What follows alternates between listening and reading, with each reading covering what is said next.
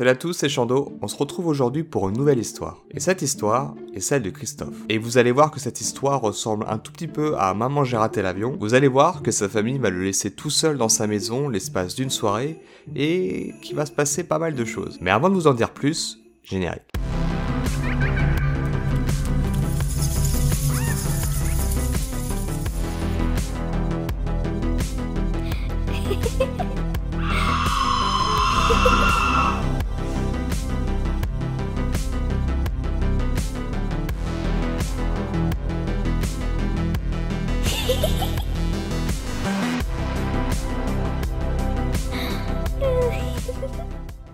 L'histoire se déroule une nouvelle fois dans le pays le plus safe du monde, là où vous ne risquez absolument rien, où vous êtes tranquille, j'ai nommé les États-Unis. Et dans cette histoire, on se retrouve une nouvelle fois en Pennsylvanie.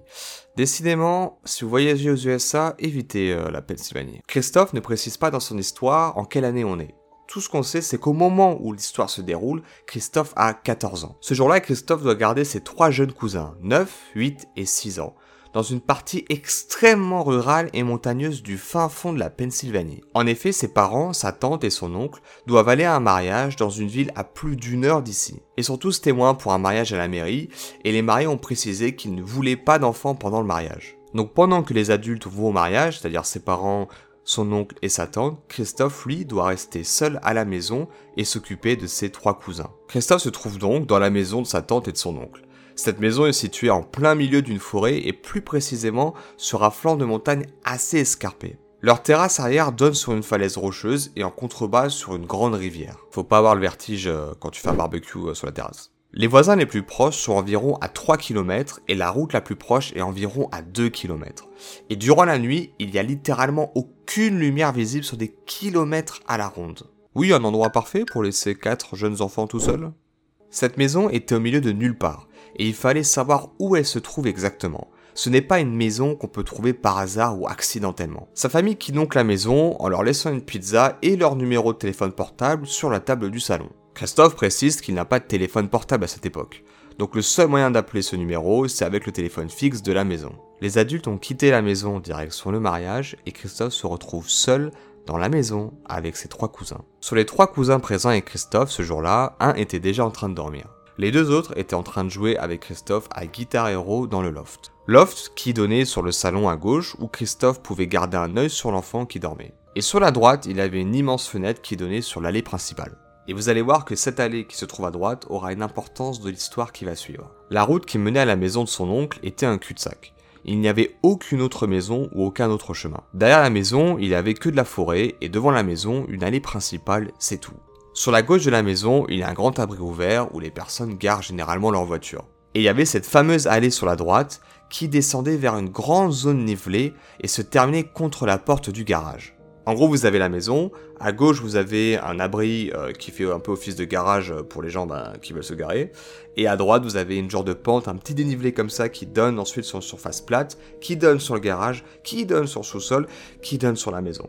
Christophe précise que ce sous-sol n'a jamais vraiment été utilisé comme un garage, mais plutôt comme un atelier pour son oncle qui avait l'habitude de faire de bricolage. On connaît tous un oncle ou un père d'un pote qui dans son garage a un atelier et qui passe sa life dans son atelier. Juste à côté de la porte du garage, se trouve une autre porte avec une petite fenêtre incrustée dans la porte pour qu'on puisse voir à l'intérieur. Mais Christophe précise que cette allée, celle qui donne sur la zone nivelée, était exclusivement utilisée par les enfants comme aire de jeu, car c'était la seule zone plate de la propriété. La maison étant sur un flanc de montagne, à la fin d'une voie sans issue, c'était le seul endroit plus ou moins sécurisé où les enfants pouvaient jouer tranquillement. Autrement dit, tous les invités ou tous les amis ou toutes les personnes qui étaient déjà au moins venues une fois dans cette maison savaient très bien que l'allée droite elle était bloquée, que c'était pas un garage, que c'était l'aire de jeu des enfants, donc personne n'allait jamais sur cette allée droite. Ce soir-là, aux alentours de 22h, il faisait déjà très sombre dehors. La nuit était déjà tombée depuis bien longtemps.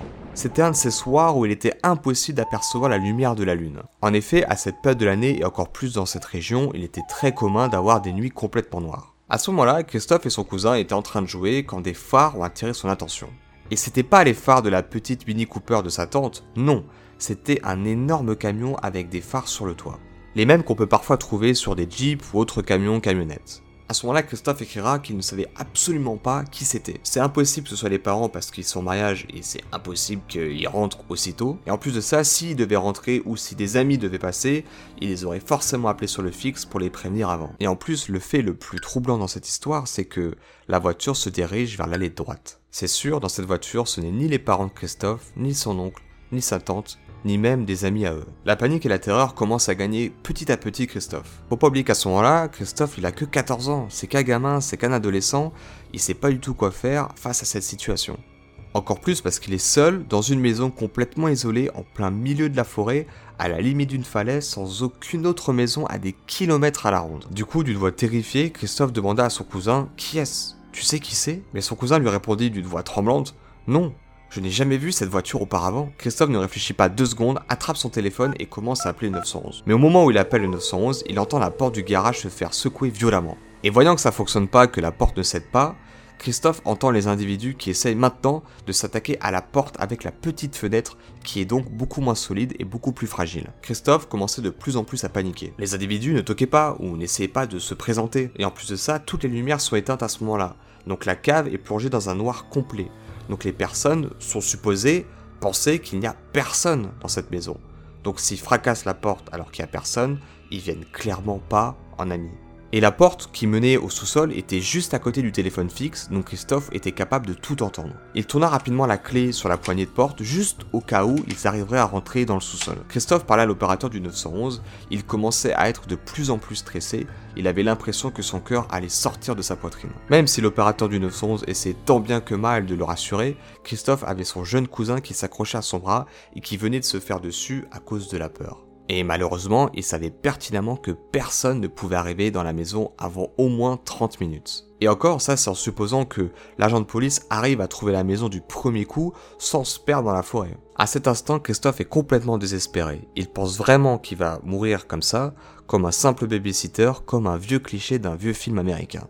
L'opératrice du 911 demande à Christophe de lui donner les numéros de son oncle et de sa tante numéros qu'ils lui ont laissé avant de partir, afin qu'elle puisse demander à un autre agent du 911 d'appeler sa famille pendant que elle, elle est toujours au téléphone avec lui. Christophe va donc se retourner pour essayer d'attraper le panier dans lequel il y a les numéros de téléphone. Mais au moment où il va se saisir de ce panier, il va voir un visage dans la petite fenêtre de la porte qui le regarde insistement. Un homme énorme, grand, costaud. Ses dimensions faisaient plus penser à des dimensions d'un frigo plutôt qu'à un être humain. Et ce qui a totalement fait paniquer Christophe à ce moment-là, c'est que l'homme le regardait fixement avec un énorme sourire. Christophe tremblait si fort qu'il avait du mal à garder le téléphone en main. Il était complètement en état de choc. Et derrière l'homme, maintenant, il arrive à apercevoir un second homme tout aussi grand, tout aussi effrayant. Ça y est, c'est la fin. Ils sont dans la maison, deux hommes, je suis seul, je peux rien faire. L'idée de mourir commençait donc à arriver à la tête de Christophe et commençait à le transpercer de part en part. La panique, le désespoir, l'effroi, tous entremêlés en lui. Complètement désespéré dans un moment de panique absolue, Christophe cria dans le combiné téléphonique Ils sont là Ils sont là Mais avant même que l'opérateur du 911 ne puisse dire quoi que ce soit, avant même que Christophe se retourne pour fuir, son cousin de 9 ans, toujours accroché à son bras, dit Monsieur Monsieur Jim? Sa voix était vraiment confuse, mais pas comme s'il était heureux, content ou soulagé de le voir. Il était juste choqué, dérouté, comme s'il en revenait pas de ce qu'il était en train de voir, de, voir cette personne maintenant chez lui à cette heure-là. Christophe se retourne donc immédiatement vers son cousin et lui demande Tu connais ce mec? Tu connais cette personne? Mais Christophe n'attend même pas la réponse de son cousin, qu'il se retourne directement vers les individus et leur dit tout simplement Je suis au téléphone, je suis au téléphone, je suis avec les flics, ils arrivent, ils arrivent. À ce moment-là, le temps se fige, les deux hommes regardent fixement Christophe, les sourcils français, réfléchissant à ce qu'ils allaient faire. Après tout, cette porte n'est pas verrouillée, ils peuvent facilement la franchir et facilement attaquer Christophe. Après plusieurs secondes qui semblaient être une éternité, les hommes, petit à petit, pas après pas, ont disparu dans l'obscurité de la nuit. Et quelques instants plus tard, Christophe a vu les phares de leur voiture quitter l'allée droite pour s'engouffrer et disparaître dans la forêt. Et là, même si les individus sont partis, Christophe et son cousin sont toujours terrorisés sont toujours tétanisés de la situation.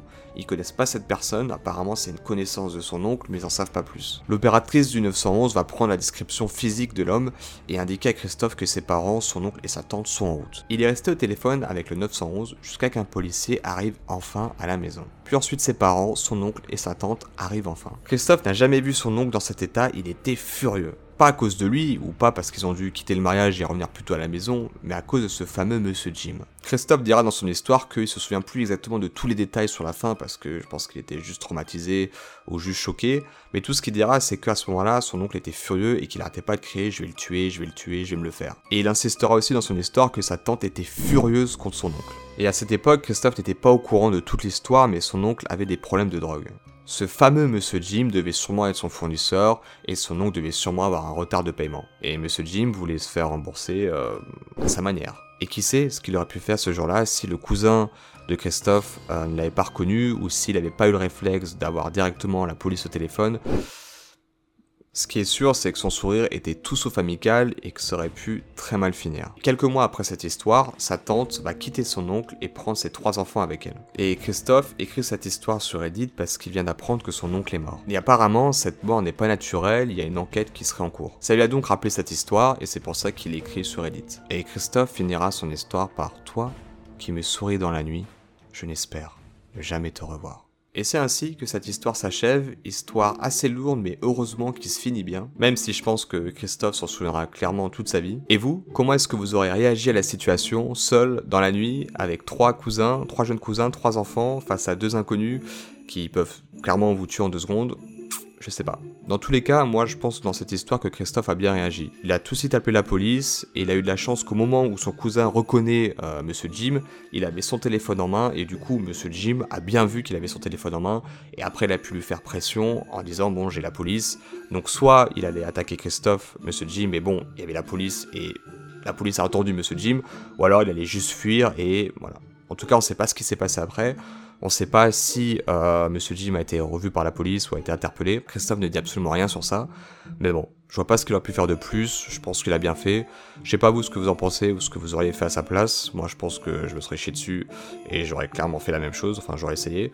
Mais bon, être seul à 14 ans avec trois enfants, enfin trois cousins qui ont moins de 10 ans, ouais, c'est chaud quoi. Dans tous les cas, si cette vidéo vous a plu, n'hésitez pas à liker, partager, commenter, comme d'habitude, ça m'aide énormément. Et si vous voulez soutenir la chaîne et que vous n'êtes pas encore abonné, abonnez-vous. Et quant à nous, on se retrouve bientôt pour une nouvelle histoire. Prenez soin de vous, faites très attention si vous faites du babysitting. C'était Chando, ciao